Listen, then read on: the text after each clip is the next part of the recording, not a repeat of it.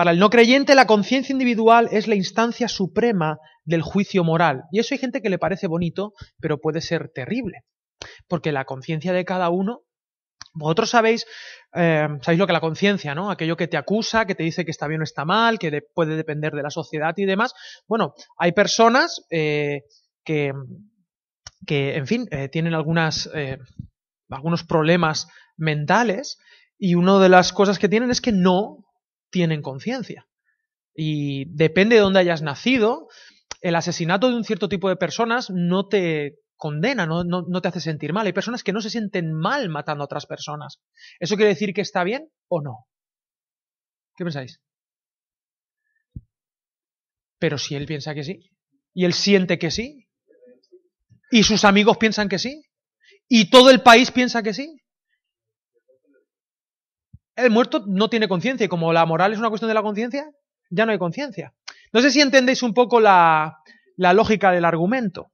Esto fue un problema eh, que siempre pongo el mismo ejemplo, para mí el ejemplo paradigmático, ¿no? Es los juicios de Nuremberg, que quizá los que habéis estudiado derecho sabéis de qué va. Los juicios de Nuremberg, volviendo a la Segunda Guerra Mundial, se dieron, si no recuerdo mal, entre 1945 y 1946 en la ciudad de Nuremberg. Los nazis pierden la la Segunda Guerra Mundial y comienzan los juicios contra quién? Contra los que perdieron, obviamente. Si hubiera perdido Estados Unidos, los juicios hubieran sido contra Estados Unidos. Los rusos ganaron, ganaron, pero al principio estaban con Hitler. Luego Hitler, que fue un poco torpón, atacó a Rusia. Entonces Rusia dijo, vale, vámonos. Pero eh, eh, hubo un juicio, ¿y quiénes estaban juzgando allí? Bueno, los americanos, los ingleses, los rusos también eran ganadores. Eh, los franceses estaban juzgando a los alemanes. ¿Y qué había allí? Pues había generales del ejército, había, había políticos, había eh, eh, personas de buen nombre e incluso había jueces alemanes siendo juzgados. Claro, esta gente tenía derecho a defenderse y se defendió y muy bien. ¿Y cómo se defendió? Algunos bueno, se defendió muy bien, aunque todos fueron juzgados y muchos de ellos condenados a muerte. Cuidado, que no estamos hablando de ni siquiera, fueron condenados a muerte. Y la defensa de estos, eh, de estos nazis ¿sí? alemanes era la siguiente. Bueno, vamos a ver. Mire, yo todo lo que hice, lo hice legalmente. Apoyado por un gobierno votado democráticamente. ¿Con qué ley usted me está condenando a mí? ¿Con la de Estados Unidos? Que pinta la ley de Estados Unidos en Nuremberg. O peor, a los rusos. Los rusos estamos en 1904, todavía estaba el comunismo allí. Llevaban 20 años, 20 años llevaban ya los rusos con campos de concentración. Llevaban a lo mejor ya 40 millones de personas matadas. O más. ¿Qué te piensas que hizo Lenin y Stalin? Los que inventaron el color amarillo para, para detener a un cierto tipo de personas fueron los rusos. Luego Hitler se copió y les puso la estrella amarilla a los judíos. Pero la cartilla amarilla a los burgueses se la pusieron los, eh, el, golpe bolchevique de 1917. Y Rusia estaba en ese momento haciendo eso. Y estaban juzgando a los nazis. imagínate un juez alemán, como son los alemanes, cómo se defendieron con uñas y dientes. Claro, si Dios no existe, todo está permitido. Pero llegaron a unas conclusiones sin demasiado fundamento, pero de alguna manera intuitiva. Tiene que haber una ley absoluta que esté por encima de todos los gobiernos posibles en este planeta sin importar la época, sin importar el contexto social, sin importar el lugar de procedencia. tiene que haber algo absoluto por encima de nuestras decisiones. Tanto es así que tiene que haber un mal que aunque todo el planeta dijera que está bien, sigue estando mal. ¿Me hago entender? Como cristianos lo podemos decir de la siguiente manera. Aunque nadie creyese en el Evangelio, el Evangelio seguiría siendo verdad. Menos mal que hubo juicio y que hubo justicia, hasta donde puede llegar la justicia humana, ¿verdad? Pero cuidado, cuidado porque sobre qué sostenemos la justicia, sobre qué sostenemos los valores morales objetivos. Yo honestamente no veo cómo puede existir una ética que prescinda totalmente de Dios y que pueda considerarse racionalmente bien fundada. Porque la ética se remite a la naturaleza y está a su autor, que es Dios. Hay dos textos que quiero leerte, Santiago 1.17, Romanos 2, eh, del 14 al 16, lo tengo yo aquí anotado, así que no tenéis por qué buscarlo. Dice Santiago 1.17 y Romanos 2, eh, sí, 2.14 en adelante. Santiago, toda buena dádiva y todo don perfecto desciende de lo alto del Padre de las Luces, en el cual no hay mudanza ni sombra de variación. Toda buena dádiva, todo don perfecto, desciende de lo alto del Padre de la Luz. Romanos 2.14.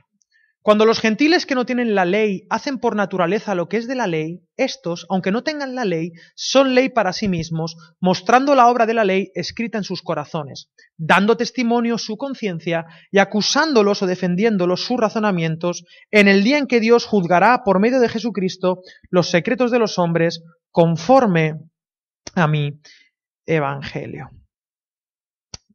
Esto aquí y luego al final lo vamos a recuperar y veréis que tiene sentido, pero que os suenen estos dos textos. ¿Qué decía Platón acerca de este tema?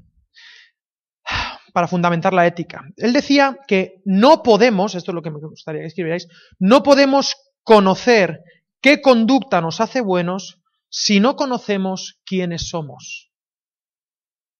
Si no sabemos lo que es el ser humano, para qué es el ser humano, si no conocemos el sentido teleológico de la humanidad, no ah, podemos saber cómo debemos comportarnos. Una ética sin Dios, sin un ser superior, basada solo en el consenso social o en unas tradiciones culturales, ofrece pocas garantías ante la patente debilidad del hombre o ante su capacidad de ser manipulado. El creyente se dirige a Dios no solo como juez, no solo como legislador, sino también como juez. Conocer la ley moral y observarla son cosas bien distintas y por eso, si Dios está presente, será más fácil que se observen esas leyes morales. En cambio, cuando se prescinde de Dios, es fácil que el hombre se desvíe hasta convertirse en la única instancia que define lo que es bueno o malo en función de sus propios intereses. Preguntas al aire. ¿Por qué ayudar a una persona que difícilmente me podrá corresponder?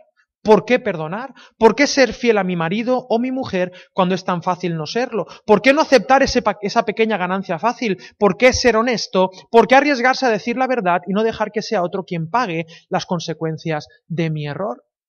Si Dios no existe, todo está permitido. ¿Existen los valores morales objetivos?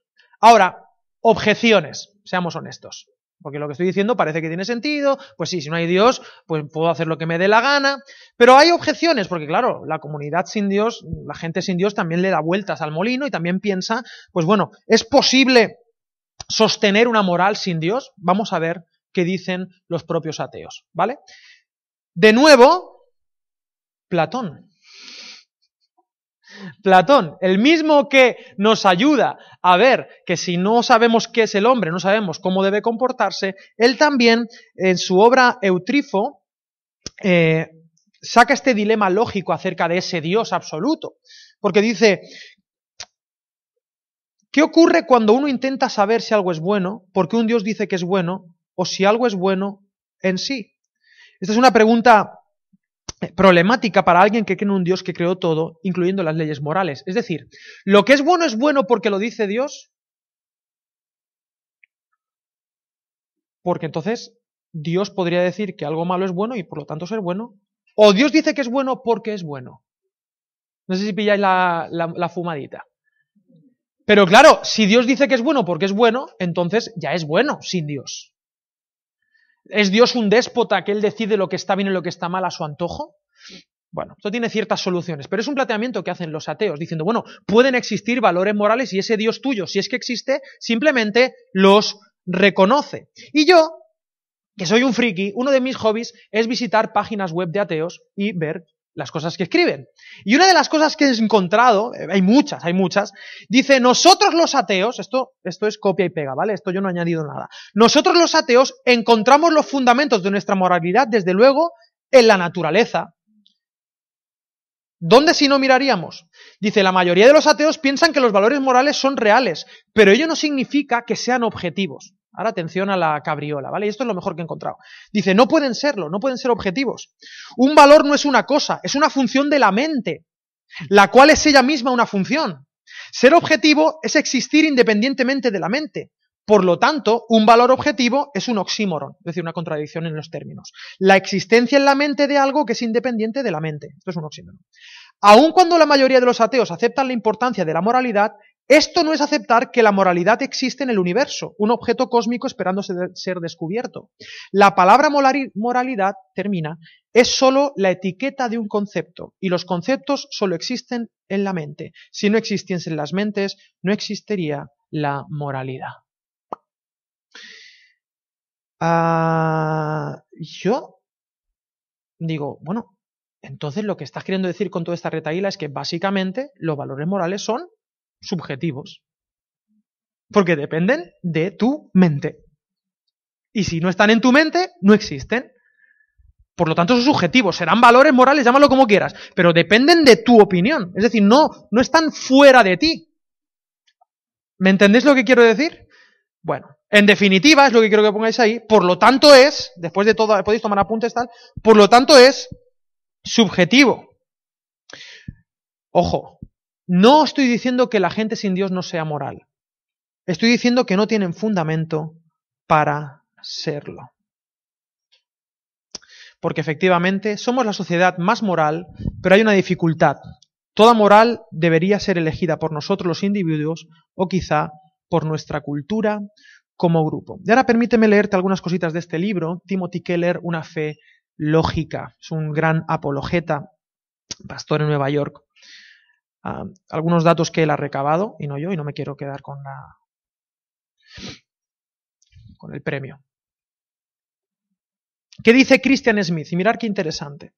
Este sociólogo, Christian Smith, descubre que los adultos estadounidenses, mirar la, contradicción o la paradoja en la que vivimos, los adultos americanos, más jóvenes, sostenían dos visiones de moralidad en fuerte tensión, incluso contradictorias. La mayoría son relativistas. ¿Qué significa relativista? Que cada uno piensa lo que quiere, ¿no?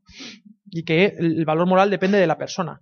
Que no creen en el respeto de absolutos morales. No obstante, tienen muchas convicciones morales muy fuertes, las cuales insisten en que deben respetar a los demás. Cuando se les preguntó cómo sabían si una acción era moral o no, la mayoría admitió que automáticamente sabían lo que era bueno y malo en cualquier situación. Cuando se les preguntó cómo explicarían a alguien, a alguien más, por qué deberían llevar a cabo o no alguna acción, ellos repetidas veces insistieron que todos ya saben lo que era bueno y malo, pero no hay un conjunto de valores morales que sea evidente a todos. No sé si habéis visto o percibido la contradicción. Hay relativismo, pero a la vez afirman que hay valores morales evidentes a todos. ¿Qué nos dice la historia? Que eso es mentira. Es mentira. Hasta hace dos días la esclavitud era no solo moral, sino aceptada, aceptable y además positiva para la sociedad. El asesinato, matar, en algunos casos estaba muy bien visto, dependiendo de la tribu. Matar a personas que no fueran de tu etnia, las culturas más sofisticadas lo han creído firmemente y lo han practicado. Las ideologías más salvíficas, que no han tenido en cuenta a Dios, creían que era un derecho y además un derecho histórico el eliminar algunas clases sociales que estaban deteniendo la utopía, eh, digamos, del trabajador. ¿Entendéis? Hoy en día mm, hay personas que no ven ningún problema en que, por ejemplo, eliminemos cientos, no, pero miles de niños antes de nacer, sin ningún problema. De la misma manera que hoy en día vemos que no pase nada si tú no tienes el pasaporte español, que te mueras eh, en el Mediterráneo ahogado. ¿Me entendéis? No estamos de acuerdo. No hay valores morales en que todo el mundo da por hecho que es así. Por supuestísimo que no. Si hubiera ganado la Segunda Guerra Mundial los nazis, hoy pensaríamos que lo, más lo mejor para la sociedad, ¿qué es? Eliminar a los judíos, porque ellos son los culpables de todo. Básicamente porque eran los que tenían la pasta, los alemanes.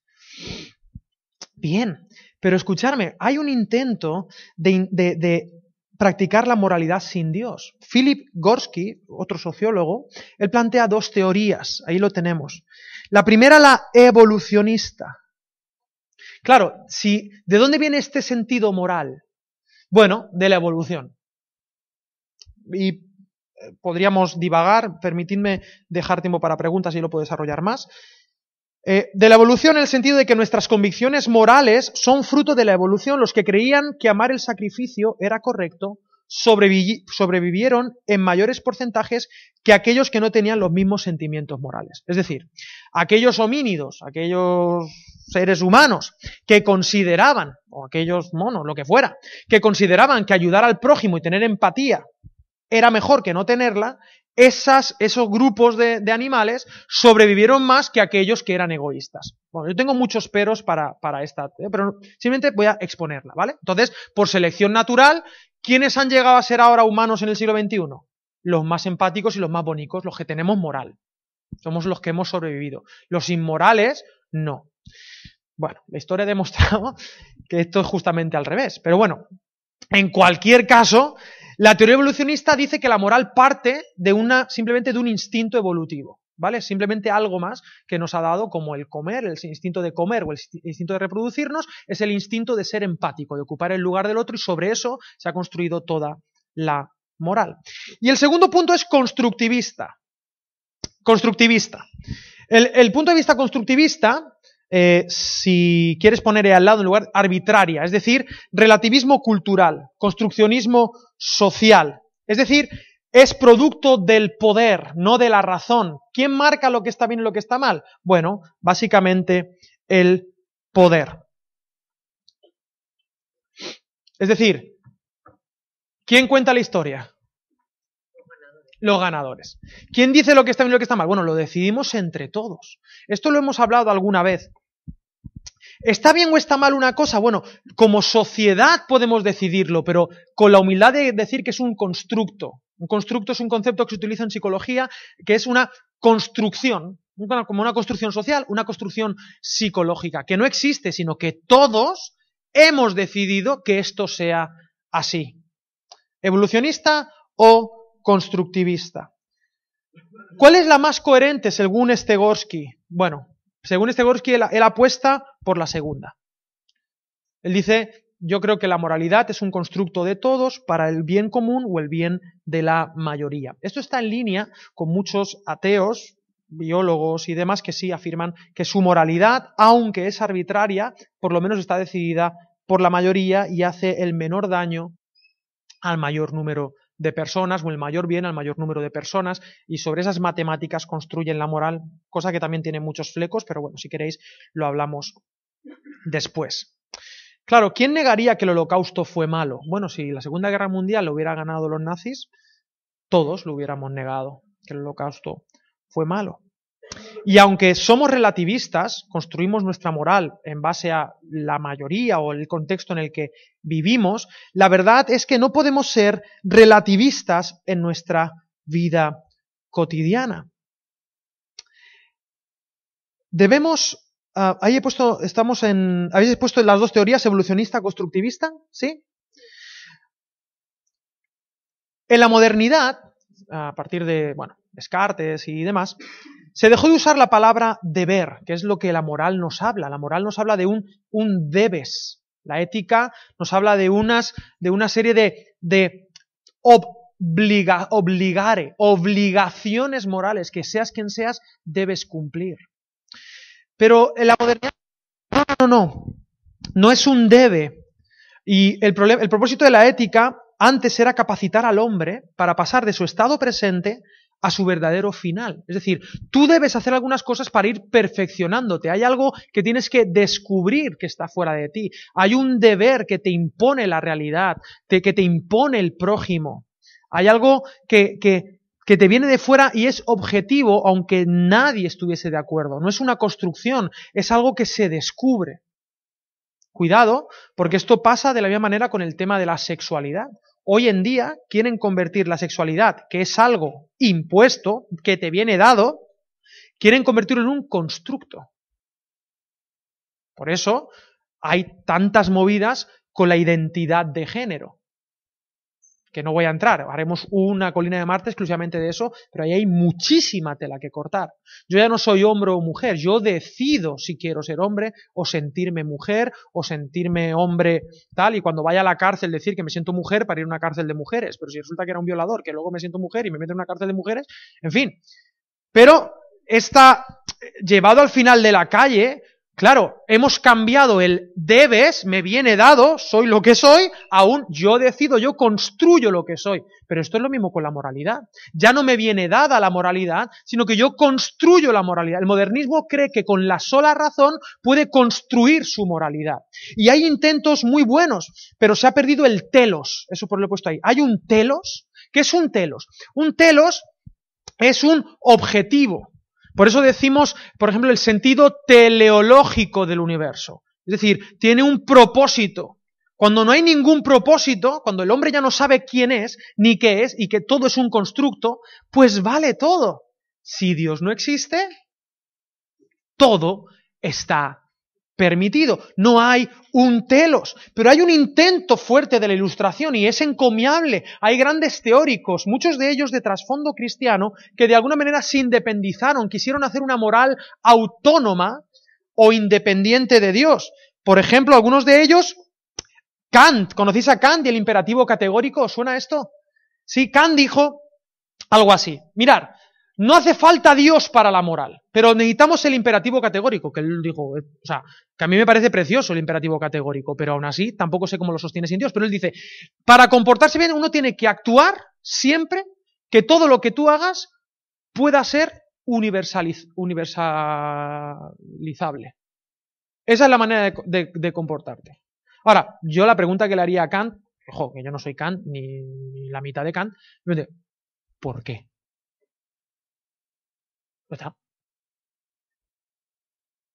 Vale, el imperativo categórico suena que flipas, pero ¿por qué? ¿Dónde me basas que eso es un absoluto? ¿Por qué? Porque es la última palabra esa. Kant lo intentó, Kierkegaard lo intentó, un tipo encomiable con libros extraordinarios y que da mucho que pensar. Hume intentaron basarlo en algo, pero fracasaron. Y dice mm, Macintyre, se escribe Macintyre, es un filósofo, dice que estos intentos tenían que fracasar. ¿Por qué? Porque un juicio moral, recordad lo que decía Platón, no puede hacerse al margen de un examen de su propósito específico. Si tú no sabes para qué es una cosa, no puedes valorar si funciona bien o funciona mal, porque no sabes si está, cuál es su función. Si tú no sabes cuál es la función de algo, no puedes valorar si lo está haciendo bien o si lo está haciendo mal. Si el ser humano es un ser moral por naturaleza, y tú no sabes para qué está aquí el ser humano, tú no puedes juzgar a priori si lo que está haciendo ese ser humano está bien o está mal. Y permitidme ser muy, muy, muy, muy bestia. Si uno no tiene un valor moral objetivo, es muy difícil sostener, por ejemplo, que esté mal tener relaciones sexuales con menores. Hoy en día, y esto no lo digo porque me he levantado hoy, porque ayer cené mucha pizza y digo voy a decir una locura. No. Hoy en día hay una charla TED. ¿Sabéis lo que son las charlas TED? Ya hay una charla TED donde una chica defiende eh, que, bueno, si uno tiene, un, tiene una tendencia afectivo-sexual por los niños, bueno, lo está sintiendo será un constructo, pero como no tengo con qué comparar, ¿para qué está el ser humano? Bueno, para lo que sea, yo me siento, esto es un constructo. Por lo tanto, si hay gente que le gustan los niños, bueno, pues tenemos que respetar. Otra cosa es que veamos cómo podemos eh, eh, eh, legislar esto. Pero hay una, pero quiero decirte, y esto es un, y lo puedes ver, yo, me tuve que tragar la charla enterita porque no me lo podía creer. No me lo podía creer que una charla TED y con aplausos y todo, dije, ¿y esto? Una charla TED es una charla que, muy conocida que se está haciendo alrededor del mundo de supuestos gente experta que durante 12 minutos, 10 minutos, 15 minutos te lanza una idea innovadora, de innovación. Pero claro, supuestamente eh, pues pretenden estar a la vanguardia de la cultura o hablando acerca del éxito de Google, del éxito de esto, de cómo eh, superar una crisis, como lo que sea. Pero bueno, en esta charla TED eh, hicieron esto. ¿Por qué digo lo que digo? Pues justamente por la idea de que si no se sabe para qué está el ser humano, cualquier cosa, incluso esta barbaridad que acabo de decir, pues está bien vista. O los absolutismos, que creen que por un ideal matar a una persona es moral.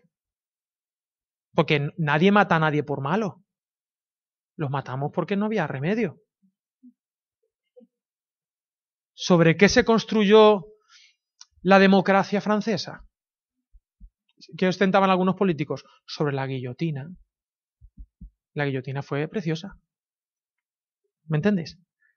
Siempre somos, o sea, ¿por qué? Porque la moral, bueno, cuando se, se, vuelve autónoma de la, de la teología, pues anchas Castilla, ¿verdad? Bien, por eso quiero hacer un recordatorio, porque un juicio moral sobre algo no puede hacerse al margen de un examen de su propósito específico. Recordatorio, cosmovisión, ¿para qué es la vida humana? Eso es lo quiero poner. ¿Para qué? Recordad que toda cosmovisión responde a cuatro preguntas. ¿Quién se acuerda de las cuatro preguntas? La vimos en la primera o la segunda colina de Marte, hace ya tres meses. ¿Quién se acuerda? Toda cosmovisión responde a cuatro preguntas. Número uno, ¿de dónde vengo? Número dos, ¿dónde voy? Número tres, ¿quién soy? Y por lo tanto, número cuatro, moral. ¿Cómo debo actuar? Pero si tú no sabes de dónde vienes, para dónde vas y quién eres, tú no puedes responder a la pregunta ¿para qué? Por lo tanto, tú no puedes saber lo que está bien o lo que está mal si no sabes ni de dónde vienes, ni para dónde vas, ni quién eres. Porque entonces todos los caminos son buenos, porque no hay destino, no hay telos. Eh, ¿Vais cosiendo un poco las, las líneas? Por lo tanto, si no hay telos, entonces todo puede ser un telos en potencia siempre y cuando lo argumente más o menos bien y tenga coherencia interna.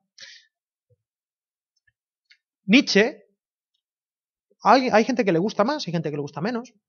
Hay un audiolibro, estoy escuchando el audiolibro con Nietzsche, y es un poco bajonero, pero el tipo tenía gracia. Era un tipo, era gracioso en sus, en sus era un, un gran filósofo, y él llevó hasta las últimas consecuencias la muerte de Dios. Nietzsche es el famoso de Dios ha muerto, ¿verdad? ¿Os suena esto? Él dice, puesto que no hay Dios, no puede haber hechos morales. Y yo estoy de acuerdo con él. Puesto que no hay Dios, si no hay Dios, en su, en, la, en su propuesta de no hay Dios, no hay hechos morales. Y él lo sustituye ¿por qué? Por la fuerza. El superhombre. Nietzsche dice, no, no, aquí, aquí tenemos que volver a la voluntad. Y esas creencias de los débiles, el cristianismo, esa creencia de que la mayoría... No, no, no, no. Aquí los fuertes tienen que imponerse. ¿Por qué? Porque sí, yo me fijo en la naturaleza. ¿Y qué nos enseña la naturaleza? Que no hay moral. Que el más fuerte es el que impone la moral. La moral o la manera de. ¿Entendéis la jugada de Nietzsche? Tipo listo, pero tenía razón. Él llevó hasta las últimas consecuencias la inexistencia de Dios. Por lo tanto, llegamos a dos enfoques. Número uno, que no hay moralidad. Hay gente que llega, hay gente sin Dios que dice, no hay moralidad. No la hay. Asumámoslo. Estemos ya de acuerdo con Nietzsche. Mm, está muy bien el imperativo categórico, la acción moral se convierte en ley universal, no deben ser usados ni tratados como medios, sino como fines en sí mismo, pero Kant no puede sostener esto. De hecho, Nietzsche se va a reír de Kant. O sea, Nietzsche sí. En su libro quiero recordar el de Así habló Zaratustra, que creo que tú lo mencionaste, el domingo Zaratustra. Él en su libro Así habló Zaratustra, él eh, se ríe de los filósofos, ¿no? incluso de Descartes. Y el punto dos, el segundo enfoque, es que sí, que hay obligación, hay responsabilidad, hay obligación moral real. Esto lo propone un tipo que se llama lo voy a deletrear. D-W-O-R-K-I-N. Working. Working. D-W-O-R-K-I-N. Otro sociólogo. Que dice que tenemos una responsabilidad de vivir bien y crear una vida no solo placentera, sino buena. Tenemos responsabilidad. Tenemos obligaciones morales. Objetivas. Ahora, dice que este, este tipo plantea que de la misma manera que veo un coche, veo lo que está bien y lo que está mal. Dice, dice la moral no necesita explicación, es un, es un axioma. Es decir, yo veo esta mesa, ¿vale? Pues el ser humano, ¿cómo veo esta mesa? Con mis, con mis ojos, ¿qué es qué? ¿Qué son mis ojos? Es un sentido. Yo escucho música y te puedo decir si está desafinado o afinado. ¿Cómo lo veo eso yo? Con mis oídos, que es un sentido. Dice, de la misma manera, el ser humano tiene un sentido moral que hace evidente lo que está bien y lo que está mal. Pregunta, ¿es eso verdad o mentira? Que el ser humano tiene un instinto moral de lo que está bien y lo que está mal. Bueno, algunos dicen que no. Pero la Biblia dice que sí. Pero si tú tienes un sentido moral de que hay absolutos morales fuera, ese problema no lo tiene el cristianismo, lo tiene el ateísmo. ¿Por qué? Porque el ateísmo, si niega a Dios, niega el bien y niega el mal, a santo de que yo tengo un instinto de lo que está bien y lo que está mal por instinto. No tiene ningún... O sea, es que por donde lo mires, de tal manera que si el ser humano tiene un sentido moral, yo no estoy diciendo que lo tenga o que no lo tenga, ¿vale? Pero si lo tiene, apunta a Dios. Es como la gente que dice que el ser humano tiene un sentido de trascendencia. ¿Sabes lo que es la trascendencia? Un querer trascender. Eso no es un problema para el cristianismo. Eso es como si yo digo, tengo hambre. Si tengo hambre, es porque comida. Algo, algo porque la, comida se ha creado. Es un argumento de C.S. Lewis. Hay comida y yo tengo hambre. Mi cuerpo reacciona ante la, realidad. Si hay un bien y hay un mal, yo del bien y del mal. Bueno, esto está, es que no sé si pila, bueno, ya, estamos terminando. Si hay un bien y hay un mal, y tengo un instinto, es que apunta a eso. Si hay trascendencia es porque el ser humano no ha nacido para morir. dice C.S. Lewis, si hay algún deseo que yo tengo y aparentemente lo que veo a mi alrededor no me lo satisface, es porque de alguna manera he sido hecho para otro mundo. Hay otra realidad más allá, hay un telos Dice la explicación más racional que encuentro. Por eso, permitidme hacer un pequeño salto, repaso del argumento moral. Esto lo vimos en la tercera sesión. Dice, si hay objetivamente obligaciones morales vinculantes, entonces Dios existe. Segunda premisa, hay obligaciones morales vinculantes. Segunda premisa. Ergo, por lo tanto, punto 3, por lo tanto, Dios existe. Hay gente que niega la primera premisa. No hay objetivamente obligaciones morales vinculantes. No las hay. O sea, y, entonces ya lo tienen. Y la segunda, ¿hay obligaciones morales vinculantes? Dicen, no hay obligaciones morales vinculantes. O número uno, no necesito a Dios para que haya obligaciones morales vinculantes. Pero quiero deciros que este, este argumento moral, aunque no demuestra que Dios existe, es el argumento más potente, por lo menos en la historia, en, cuando yo he hablado con gente creyente, perdón, con gente no creyente, el argumento que hace que la gente se plantee algunas cosas. Que bueno, es verdad, yo, ¿por qué tengo sentido el bien y el mal si no tendría por qué tenerlo? ¿Por qué siento que debo agradecerle esto a alguien y no sé a quién agradecérselo? ¿A quién se lo agradezco? ¿Al universo? ¿A la vida? ¿A, la... ¿A quién le agradezco la belleza? ¿A quién culpo? ¿Por qué me siento indignado cuando hay sensaciones de mal? Porque el relativismo, la subjetividad está muy bien, pero a la verdad cada día vivimos de manera absolutista.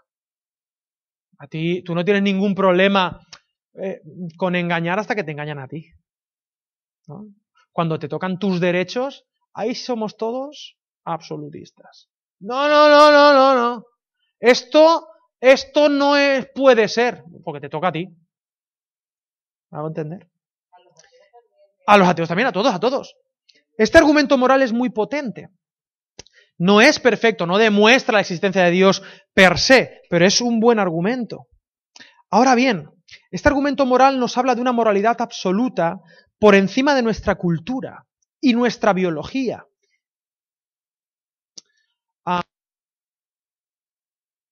el problema de, esta, de creer en una moral, de una obligación, obligare, obligare significa ob, de donde viene, por ejemplo, obsoleto o obstáculo, frente a, y ligare, ligado a alguien, a algo fuera de mí. Yo me veo ligado a algo fuera de mí, algo que me rodea, algo que no he creado yo, algo que no está en mí. Yo tengo una obligación moral, objetiva, que no depende de lo que yo piense, sino que me viene dada. Ahora, si no hay Dios, ¿frente a qué? Porque la responsabilidad siempre es frente a un tú, frente a un otro. De tal manera que David Benlenhart dice que ciertamente no es el caso que uno necesita creer en Dios de manera explícita con el fin de ser bueno. Tú puedes ser bueno sin Dios. Pero ciertamente es el caso que buscar lo bueno es ya creer en Dios, ya sea que uno desea hacerlo así o no. Tenemos, si tenemos una responsabilidad, ¿ante quién la tenemos? Quizá si hay alguien frente a quien debemos dar cuentas. Quizá, ¿os acordáis de los juicios de Nuremberg? Los juicios de Nuremberg tuvieron algunas, algunos fallos. Uno, no pudieron juzgar a Hitler. ¿Por qué?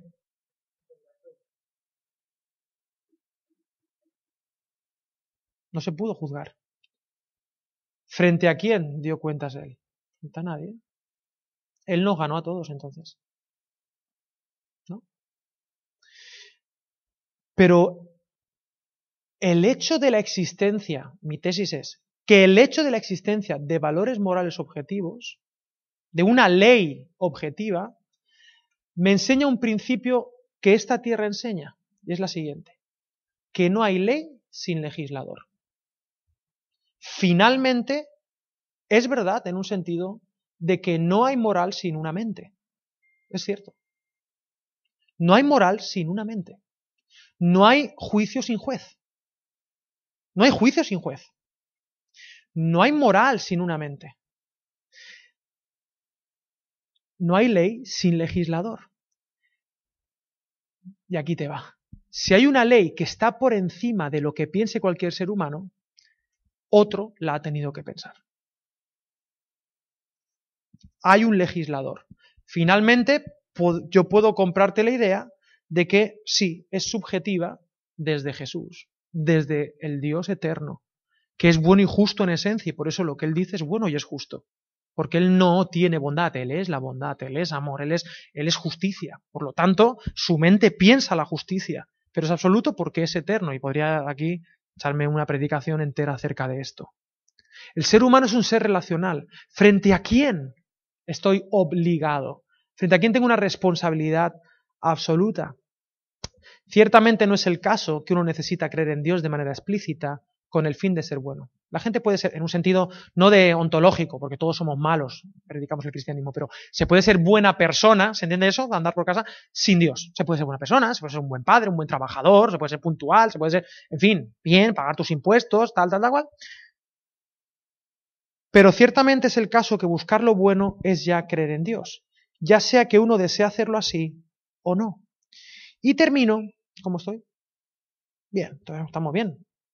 Y termino, antes de leer los dos versículos que he leído al principio, con C.S. Lewis otra vez. En su libro Mero Cristianismo, él siendo ateo, él empieza a enfadarse porque él tiene un sentimiento de injusticia con la, con la naturaleza. Él dice, el mundo no está como debe estar. El mundo está lleno de injusticias. Pero él entonces le, le cae la moneda y dice, ¿Por qué yo, siendo ateo, creyendo que el universo no tiene telos, no tiene ningún sentido, por qué yo debo creer que el mal es un problema? Que hay algo que está bien y algo que está mal, si en realidad este universo no tiene sentido. Pues resulta que ese argumento moral a él empezó a acercarle, a decir, bueno, a lo mejor este deber viene de algún sitio fuera de lo que yo entiendo que es esta creación. A lo mejor hay un absoluto que necesito conocer. Esto lo plantea en su libro Mero Cristianismo. Deberíamos comprar como 20 libros y venderlos luego aquí. Este argumento, de tal manera que la moral, bien vista, siendo honesta y sinceros, si somos honestos y sinceros, nos acerca a Dios. La bondad nos acerca a Dios. La belleza nos acerca a Dios y la verdad nos acerca a Dios. Por eso el cristianismo no le tiene ningún miedo a la verdad, porque detrás de toda verdad verdadera nos encontraremos a Dios. Por eso el cristianismo no le tiene miedo a la belleza, porque detrás de toda belleza bella está Dios. Detrás de toda bondad bondadosa se encuentra Dios. Por eso dice el versículo, toda buena dádiva y todo don perfecto desciende de lo alto, del Padre de las luces, en el cual no hay mudanza ni sombra de variación. No es en la, en la apologética, no es decir a la gente que no tiene a Dios, tú no tienes a Dios. Es descubrir lo que hay de Dios en esa persona que él no lo sabe. Decirle, mira, te voy a dar una razón por la que tú puedes estar agradecido. Te voy a dar una razón de por qué tú tienes ese anhelo de, de hacer las cosas bien, aunque a veces te salga y a veces no te salga. Te lo voy a explicar. Y es que tú eres imago de él. Y es que Dios ha puesto, tú, es que tú tienes, a, tú le, te voy a, le voy a poner nombre a lo que tú sientes, a esa sensación de, de, de trascendencia cuando ves un cuadro de Dalí. Le voy a poner nombre a esa sensación. Le voy a poner nombre a esas ansias de verdad que tienes, a esas ansias de bondad. Porque detrás de todo eso estás buscando a Dios, es la verdad. No está lejos, dice, de tu boca y de tu corazón. No es malos contra buenos, es descubrir. Porque de Dios es muy difícil escapar. En Él vivimos, nos movemos y somos. Y Él es el Padre de las luces. Toda buena dádiva y todo don perfecto desciende de lo alto. Si hay algo bueno en cada ser humano es porque es un don de Dios para esa persona.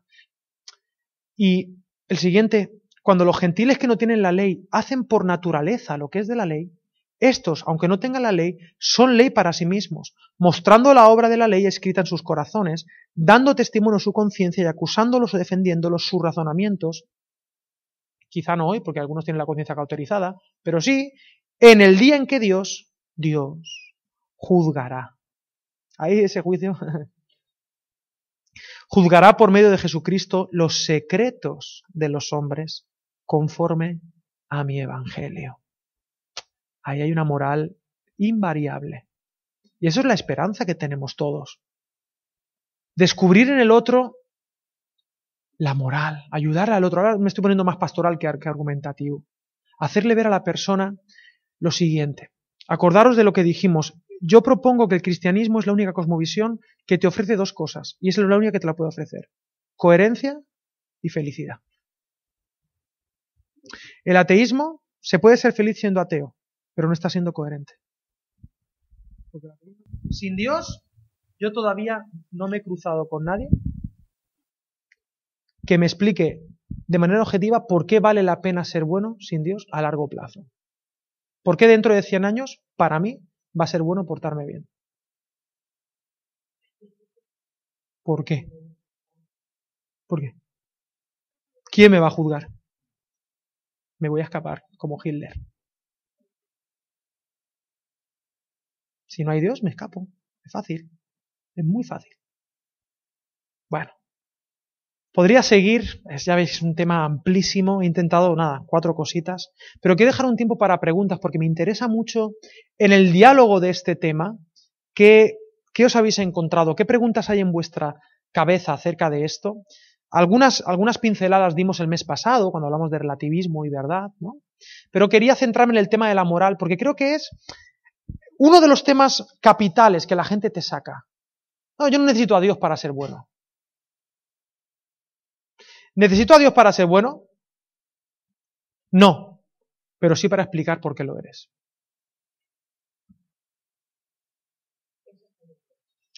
Esa sería mi respuesta final. ¿Es necesario Dios para ser bueno? No, pero sí para explicar por qué. ¿Por qué lo eres? Porque si no, los derechos humanos no se pusieron de acuerdo en por qué los tenemos. Los tenemos y gloria a Dios que están. Pero ¿cuál es el fundamento objetivo de ellos? Si Dios no existe, todo está permitido. El problema de la moral, el problema moral. Hasta aquí.